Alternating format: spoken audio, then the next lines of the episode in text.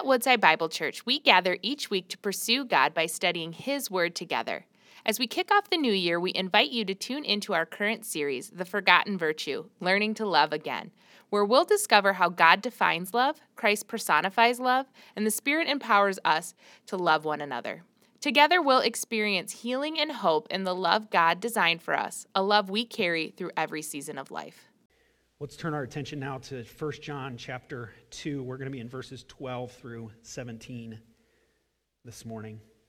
And I'm going to start with a little bit of a question. Have you ever been challenged in your life to do something, but then just absolutely felt no encouragement to actually accomplish what you wanted to do? I remember when I was a kid, I always wanted to play college basketball. That was my dream. My dad played college basketball for a small Christian school for a little bit, and I love my dad, and I love basketball, and I wanted to play college basketball, and that was kind of my dream. But in the midst of my high school career, when you're kind of developing some of that, I had to move halfway around the world to a different country that didn't really play much basketball. And when I returned back from my senior year of high school here in America, I started by playing soccer in the fall and kind of sat the bench, and then it came time for basketball season, and I was so excited, and I went to the first week of practice, and it was miserable. Even for soccer practice, basketball shape's a little bit different. I was sucking wind. Line drills were killing me. I realized quickly that some of the gap in play had developed and just not being in the same system and the same development that a lot of the guys I was playing with were, and it was a rough week of practice. And in my head, I thought, man, I don't want to do this again. I just sat the bench for soccer. I don't want to sit the bench for basketball. And so I went to my coach and I said, Coach, I don't know if I want to do this. I think I might be out.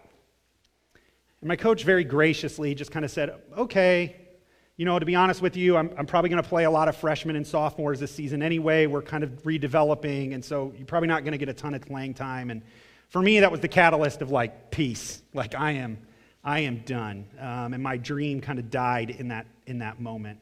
Not that I had much life before that, let's be honest, but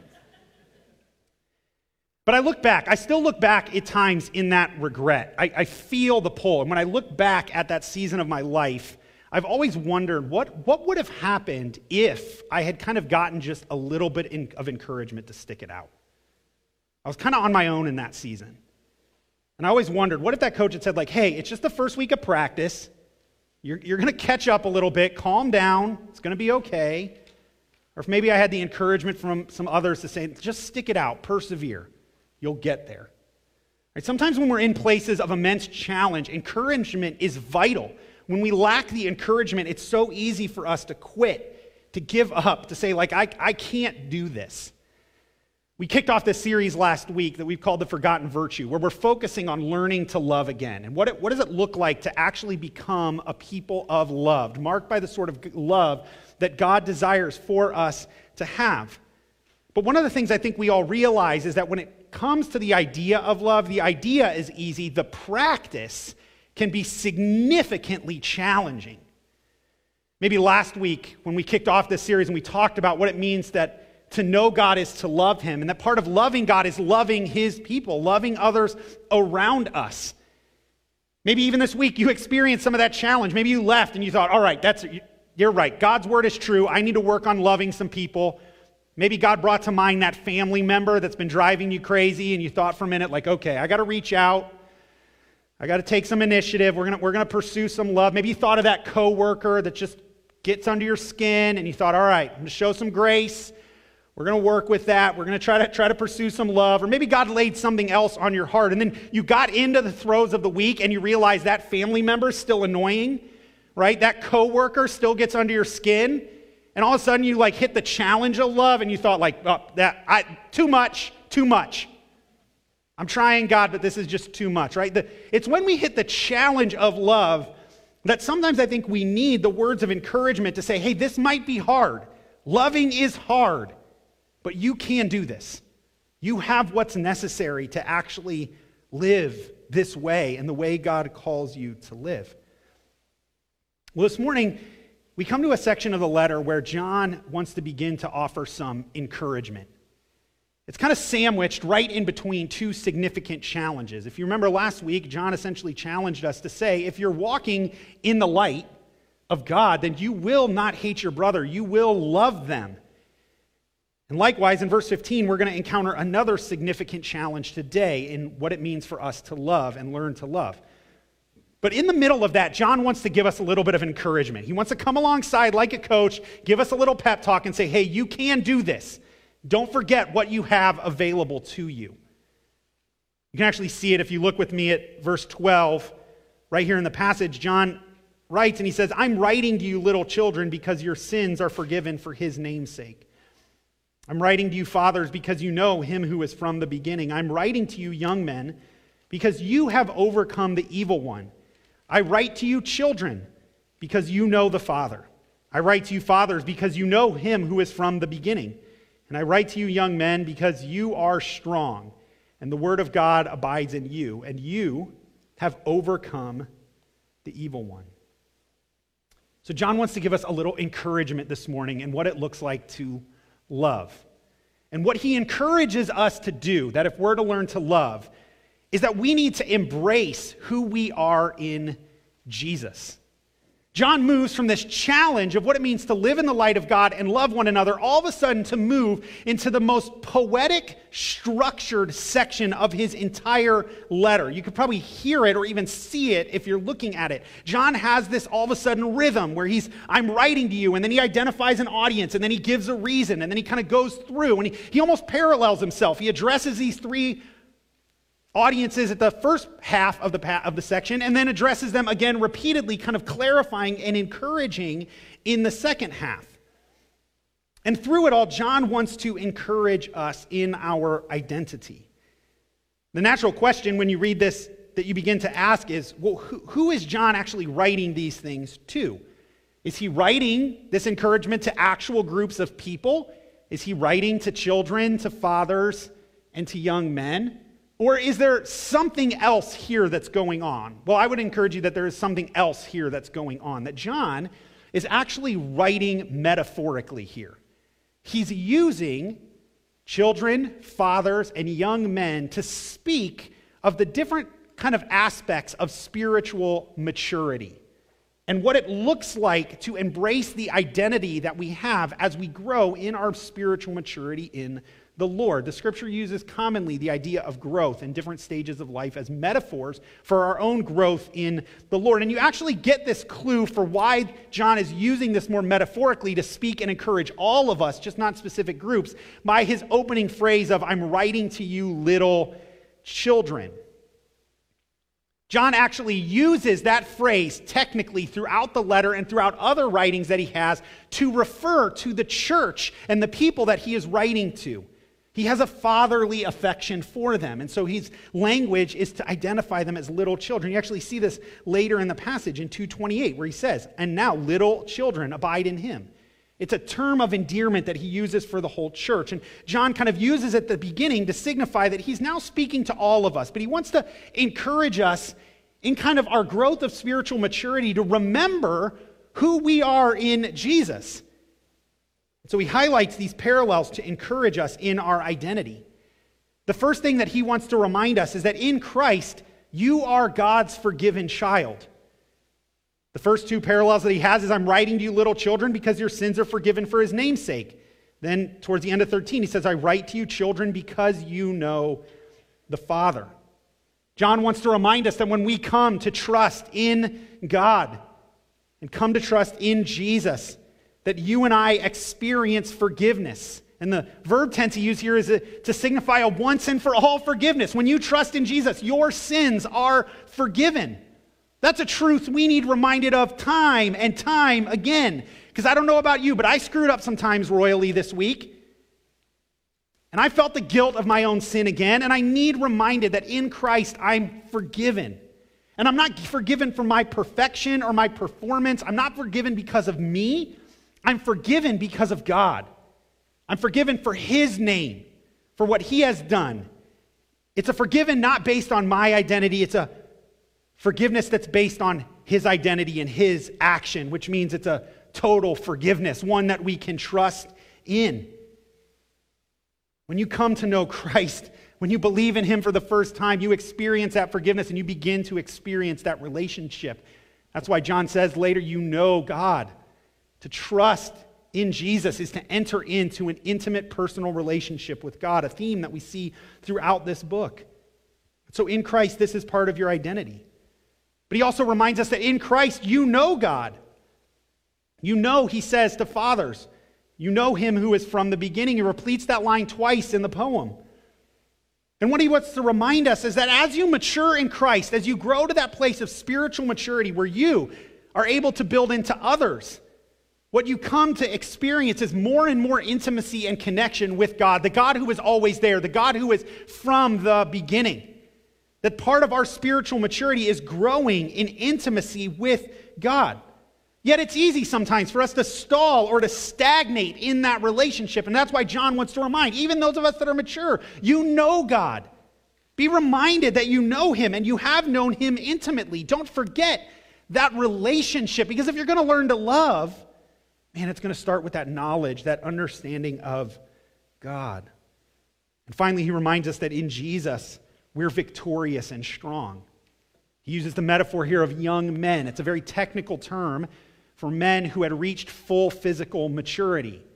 What he's saying is those that grow in Christ, and as you grow in Christ, you experience more and more of his victory.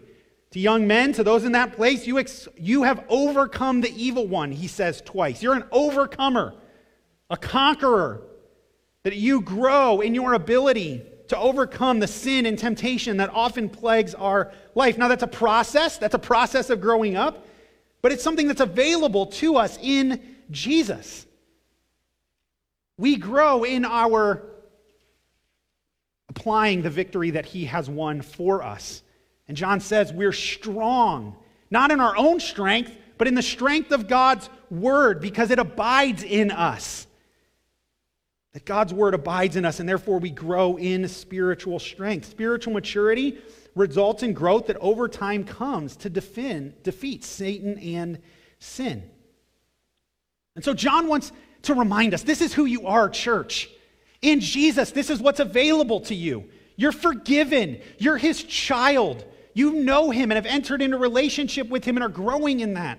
You're victorious and you're learning to overcome in the power of Christ and his victory through his death and resurrection.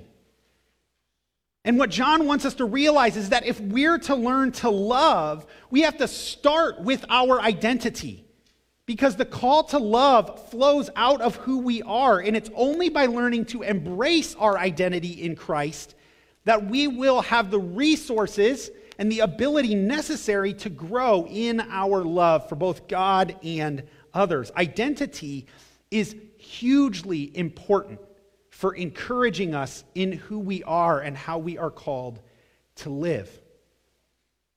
Tony Campolo, in his book, It's Friday, but Sunday's Coming, shares a great illustration of the impact of understanding our identity can have on our lives. In that book, he tells the story of Fred Craddock, who was a professor at Phillips Theological Seminary. And Fred one day took a vacation with his wife to Gatlinburg, Tennessee. And they awoke one morning early to go have breakfast together. And while they were having breakfast, an older gentleman approached their table and asked Fred, "What do you do for a living?" And in the story, Professor Craddock, kind of wanting to get rid of the old man and kind of move on to the conversation he was having with his wife, said, "Well, I'm a professor of homiletics," which would scare most people off if that was the answer that was given. But this old man was dissuaded, and he said, "Oh, you're a preacher. Well, let me tell you a story about a preacher." And he sat down at the table next to them, and he began to tell this story. He said, "I was born an illegitimate child. I never knew who my father was, and that was very hard on me. The boys at school had names they called me, and they made fun of me. And when I walked down the main street of our little town, I felt that people were staring at me and asking that terrible question, 'I wonder who that father of that boy is.' I spent a lot of time by myself, and I didn't have any friends. But one day, a new preacher came to town, and everybody was talking about how good he was. I'd never gone to church before, but on Sunday, I thought I would go and hear him preach. And he was a good preacher. I kept going back. Each time I would go late and leave early so I wouldn't have to talk to anybody. Then one Sunday I got so caught up in the preacher's message I forgot to leave, and before I knew what was happening, he had said the benediction and the service was over. I tried to get out of the church, but people had already filled the aisles and I couldn't get past them. Suddenly I felt a heavy hand on my shoulder, and when I turned around, that big, tall preacher was looking down at me and asked, "What's your name, boy? Whose son are you?" I just shook when he asked that question. But before I could say anything, he said, "I know who you are. I know who your family is. There's a distinct resemblance that I see. Why, you're the Son of God." "You know, mister, those words changed my life," the old man said. And then he got up and left. A few minutes later, the waitress came over and asked Fred, "Do you know who that was?" Fred answered no. He had no idea who the old man was. And the waitress said, "That's Ben Hooper, the former two-term governor of Tennessee." You see, there's something about knowing your identity and whose you are that impacts and encourages you in how you are called to live. Just the right encouragement to remind us who we are leads us to that place where we feel empowered to be able to live and be what God has called us to live and be. And so if we are truly to learn to love, John knows it's only by embracing our identity in Jesus that we will learn and be reminded of who we are so that we can love the way God calls us to love. We're His children. We're forgiven. We can know Him. We're victorious. And so this morning, I want to remind you, if you're struggling with the challenges sometimes of what we will continue to experience in God's call to love, don't go back to your effort. Go back to your identity. Be reminded of who you are in Jesus. Be reminded of what's available to you through His death and resurrection and the power of His Holy Spirit. Remember whose you are, that you are a son or you are a daughter of God, and let that lead you to the place where you pursue love. And if you're here this morning and you've never put your faith in Jesus Christ, that's your starting point. You don't have the ability to love the way God calls to love apart from a relationship with Him. But God makes that relationship available to you by inviting you to just put your trust in His death on your behalf and His resurrection from the dead. But once you've received that encouragement and you're reminded of your identity to encourage us to live it out, John then begins to move back and challenge us in how we learn to love. So in verse 15, we move back into a place of challenge, and John gives us a very clear command. Look at it with me. He says, "Do not love the world or the things in the world. If anyone loves the world, the love of the Father is not in him." So not only do we need to embrace who we are in Jesus, John now calls us that we need to reject what the world has to offer. For John, the call here to not love is the idea of not embracing, not devoting, not committing yourself to, but instead rejecting the world. Now, you might think for a second, like, hold on. I thought God liked the world.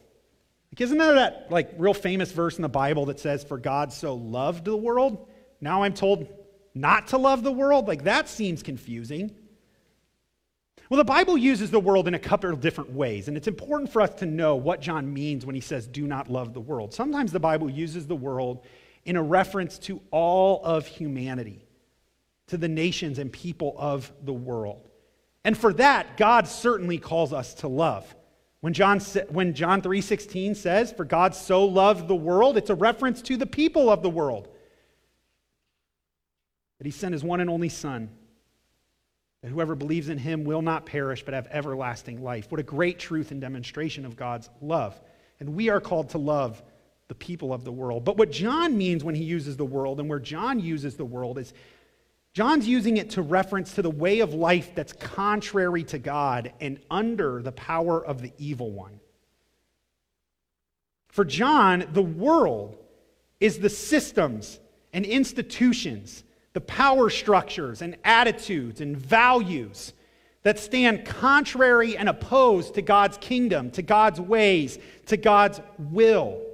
It's the way of life that stands opposed to the way God calls us to live. So when John says, do not love the world, he's saying don't love the things of the world that are contrary to God. And he's clear. Don't embrace those things. Don't even love the things that are connected to them. Don't desire the world and the things of the world. Our world is constantly vying for our attention and our love. It's calling us to love things that are contrary to God. It holds up cultural idols continually to say, this is what will satisfy you. This is what your life should be marked by. Whether it's power, wealth, status, material possessions, sex, you name it. Our world is continually putting forth values that are saying, this is what you should pursue. This is what you should love. And John says, no, do not love those things. Do not love the things of the world that are contrary to God. Why? Why does John make such a stark call? Why is it important for us to not love the things of the world if we're to learn to love the way God wants us to love? Well, John gives us two reasons. The first is because the love for God and the love for the world are incompatible. You cannot love one and love the other. John says that very clearly. If anyone loves the world, the love of the Father is not in him. For all that is in the world, the desires of the flesh and the desires of the eyes and pride in possessions is not from the Father, but is from the world. To love the world will always lead you to a greater hatred for God. Maybe it doesn't seem like it at first, but that's the fruit that is always born. To love God will always lead you to not loving the things of the world. They're not compatible because the things of the world are not from God. And so to love them leads you away from him.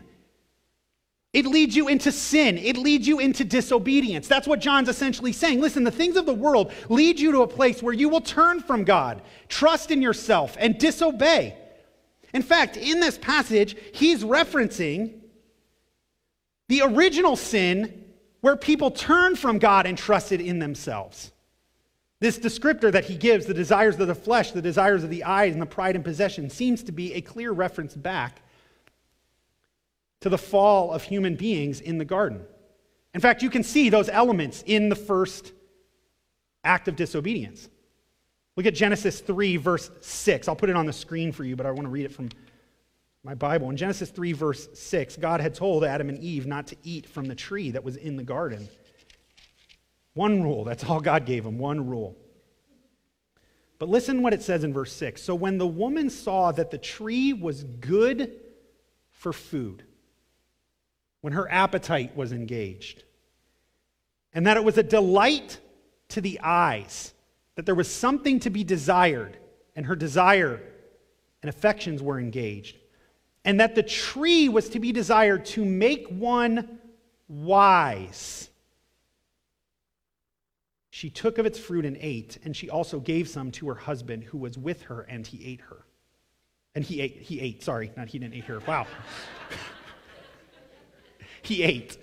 her.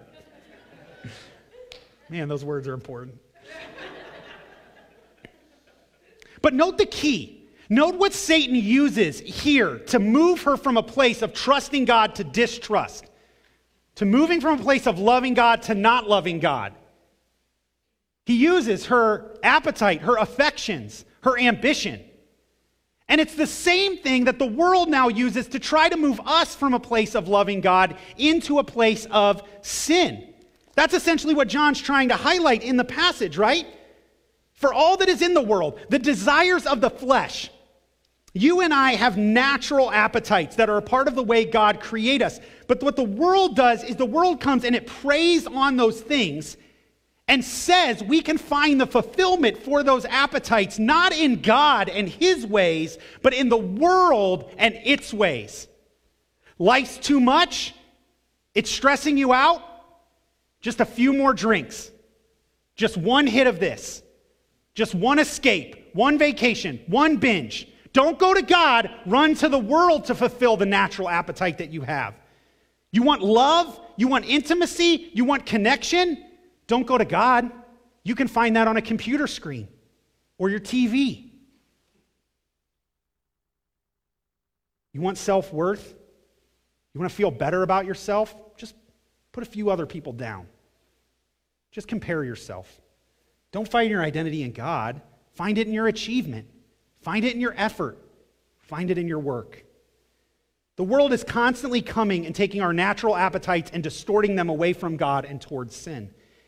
But not only that, it presents sin in a way in which it seeks to stir up our affections. It's to be a delight to the eyes, or a desire of the eyes.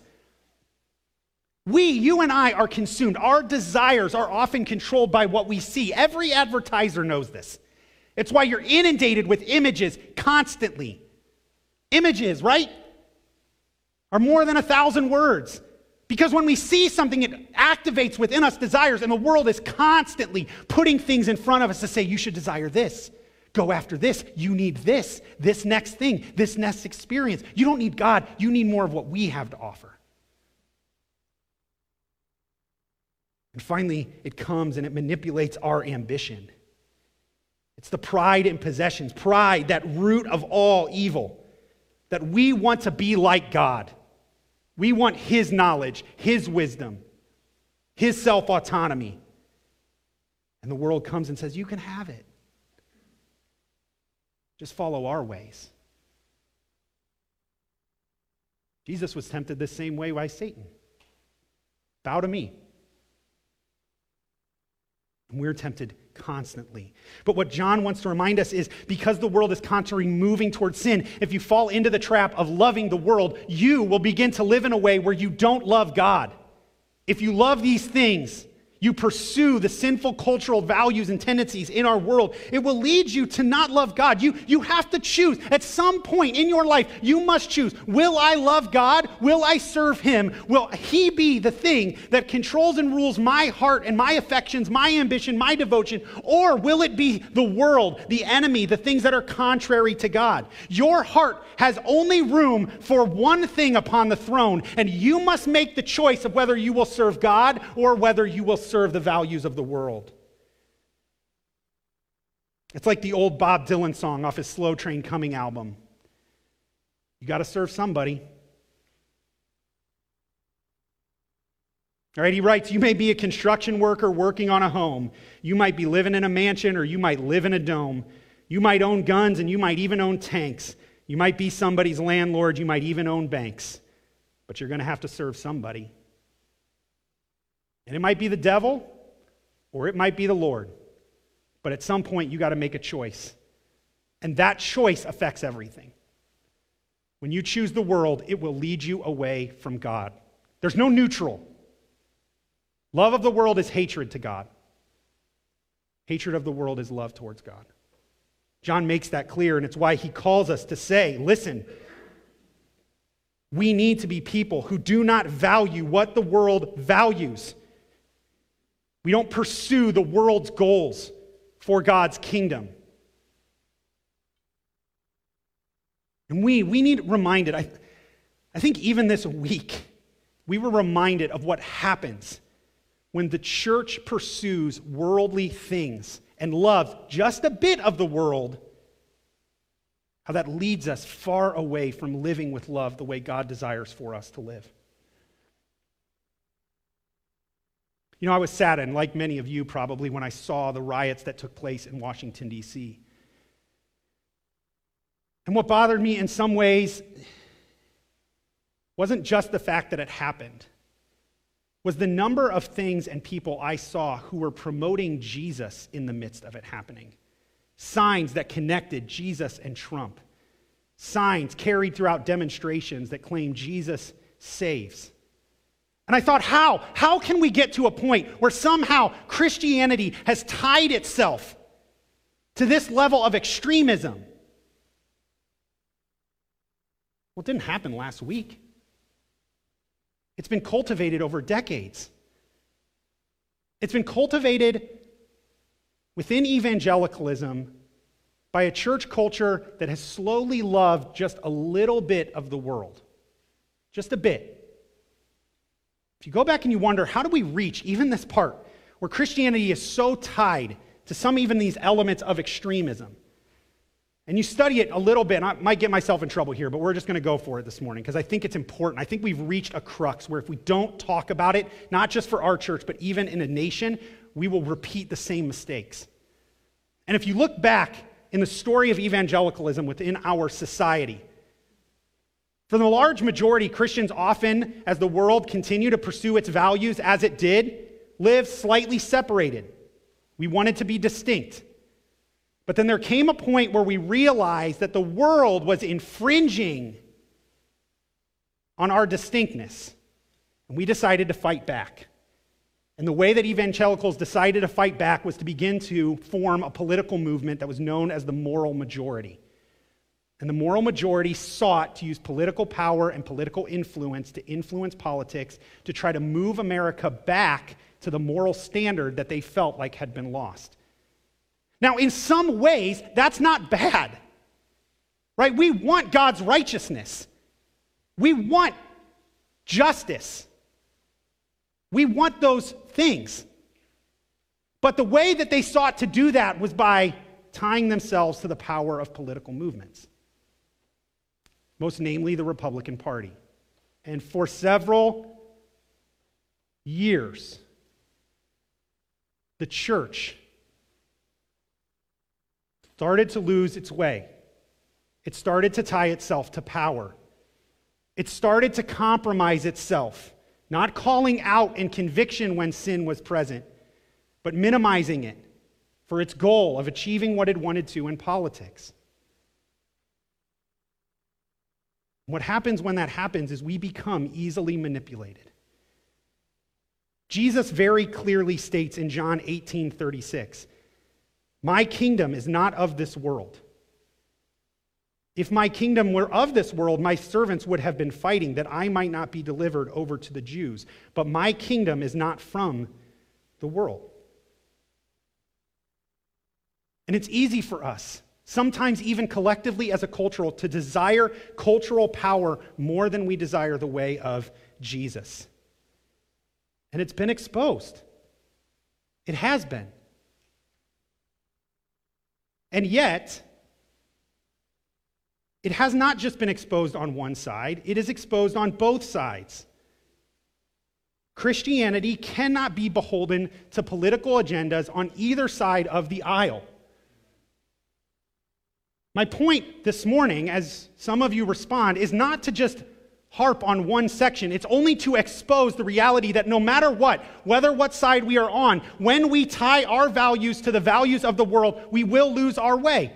Certainly, I have seen this week Christians who said, if you were a part of this movement at all, if you supported Donald Trump at all, I don't want to be friends with you anymore. That's just as equally as wrong. Certainly, the left has moved in ways that are against contrary to God's ways as well. The problem is when we start to develop a mindset that says, well, we'll compromise who we are. We'll compromise our values. We'll compromise just a little bit. No, we are called to be distinct. God's kingdom does not come through the values of the world. And we must, all of us collectively, be careful to not value the things of the world, to not let the agendas of politics drive the agendas of the church, or else we will find a church that no longer loves God in the way it is called to, but is marked by other things. And John says, if we're to learn to love, do not love the world or the things in it. And we not only are called to not love the world because of its values, but John closes by reminding us that we're not called to love the world because it is passing away. It's temporary. It is not eternal, and it is not connected with God's eternal kingdom. To cultivate love for something that is temporary is fruitless. Imagine Imagine if I came to you and I said, hey, I'm going to buy a car. I need to buy a car. You're like, oh, great. What kind of car do you want to buy? I was like, listen, I found this awesome car. It costs $20,000. You're like, whoa, okay, that's a significant investment. Tell me about it. You're like, well, it's a little bit rusted out. Got a few mechanical problems. How's about 240,000 miles on it? You'd be like, for 20 grand? What are you, like, that doesn't seem like a wise investment. Like, that car might not even last you the week, let alone like what you need it for. And what John essentially says is, if we're not careful, when it comes to our lives, when we fall into a place of loving the world, we can begin to invest our time, our talents, our treasures, our energies in things that are temporary, that are fleeting, that are not eternal. There will come a day where we will all step towards eternity. And there are only things that will carry into that place. It won't be our houses or our bank accounts or our titles or our achievements. No, those things are fleeting. In fact, Scripture tells us what will abide. Paul famously says in 1 Corinthians 13, so now faith, hope, and love abide. These three. But the greatest of these is love. Love for God and love for others. These are the things that will abide into God's eternal kingdom. These are the things we are called to invest in. And so John says, don't love the world, because when you love the world, you invest yourself in temporary things. Instead, invest in God's kingdom. Love others the way He has called you to. Serve. Follow His ways and His kingdoms above all other competing loves and desires. Because that will be the thing that carries on. I'll close with this. I think it's a great reminder and illustration of what John calls us to here, to invest our energy in God and His kingdom and the love that He has called us towards. There's a man a number of years ago named Charles Thomas Studd. And C.T. Studd lived in the 19th century and was born into a significantly wealthy family in England.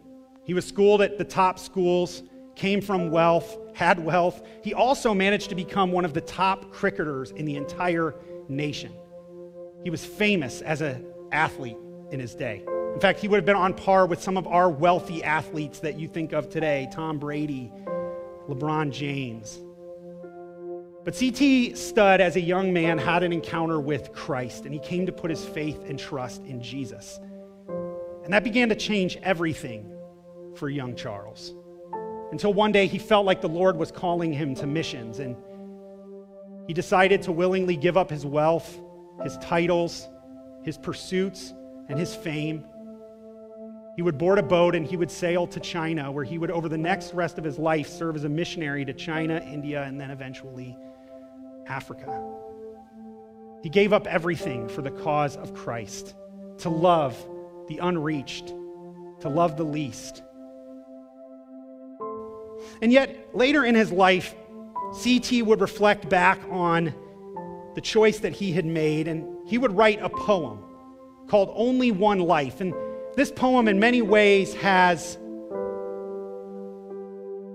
I think, serves to remind us that all of us have the choice and opportunity of where we invest our life and time.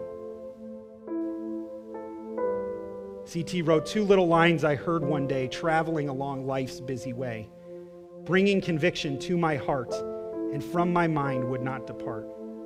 Only one life 'twill soon be past. Only what's done for Christ will last. Only one life, yes, only one. Soon will its fleeting hours be done. Then in that day my Lord to meet and stand before His judgment seat. Only one life 'twill soon be past. And only what's done for Christ will last. Only one life, the still small voice gently pleads for a better choice, bidding me selfish aims to leave and to God's holy will to cleave. Only one life 'twill soon be past. Only what's done for Christ will last. When this bright world would tempt me sore, when Satan would a victory score, when self would seek to have its way, then help me, Lord, with joy to say, only one life 'twill soon be past. Only what's done for Christ will last. Oh, let my love with fervor burn, and from the world now let me turn, living for thee and thee alone, bringing thee pleasure on thy throne. Only one life will soon be past. Only what's done for Christ will last. Only one life, yes, only one. Now let me say, thy will be done. And when at last I'll hear the call, I know I'll say, 'twas worth it all. Only one life 'twill soon be past. Only what's done for Christ will last. And John invites us on the pathway of learning to love, that you and I, we all make the choice. We have one life. Will we use it to love God, to love his people, to love our world? Not its values, not its systems, its people. Will we be marked by his kingdom? Will we invest all that we have in his ways? And will God be glorified that we're a church that uses our way, our lives, ultimately to honor, to glorify Christ Jesus? Only one life. I pray that we would be a church that carries on into eternity the love and joy and hope that God so desires for us to. Let me pray for us.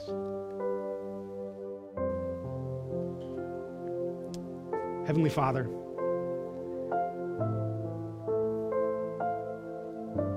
we reminded ourselves even before we engaged this text of just the incredible love that you have for us. You, O God, in your grace and in your kindness, loved us. When we were still sinners, Christ died for us. And even as we remember that love, God, we are so grateful. And I pray it would stir within us our heart and desire to love you more, to love your ways, to love your kingdom, to love our Lord and Savior even more. And even now, God, as we just prepare to remind ourselves of that extravagant love, would it lead, would it affirm our hearts, who we are in you, our identity in Christ? Would it call us to be distinct people who love differently because we follow a different king, marked by his love in our lives? Move, I pray, help us, I ask. In your holy and precious name, amen. Thank you for joining us as we study God's Word together. We would love to hear how God is moving in your heart and get you connected into the Woodside Bible Church family. Head to woodsidebible.org/connect to introduce yourself today.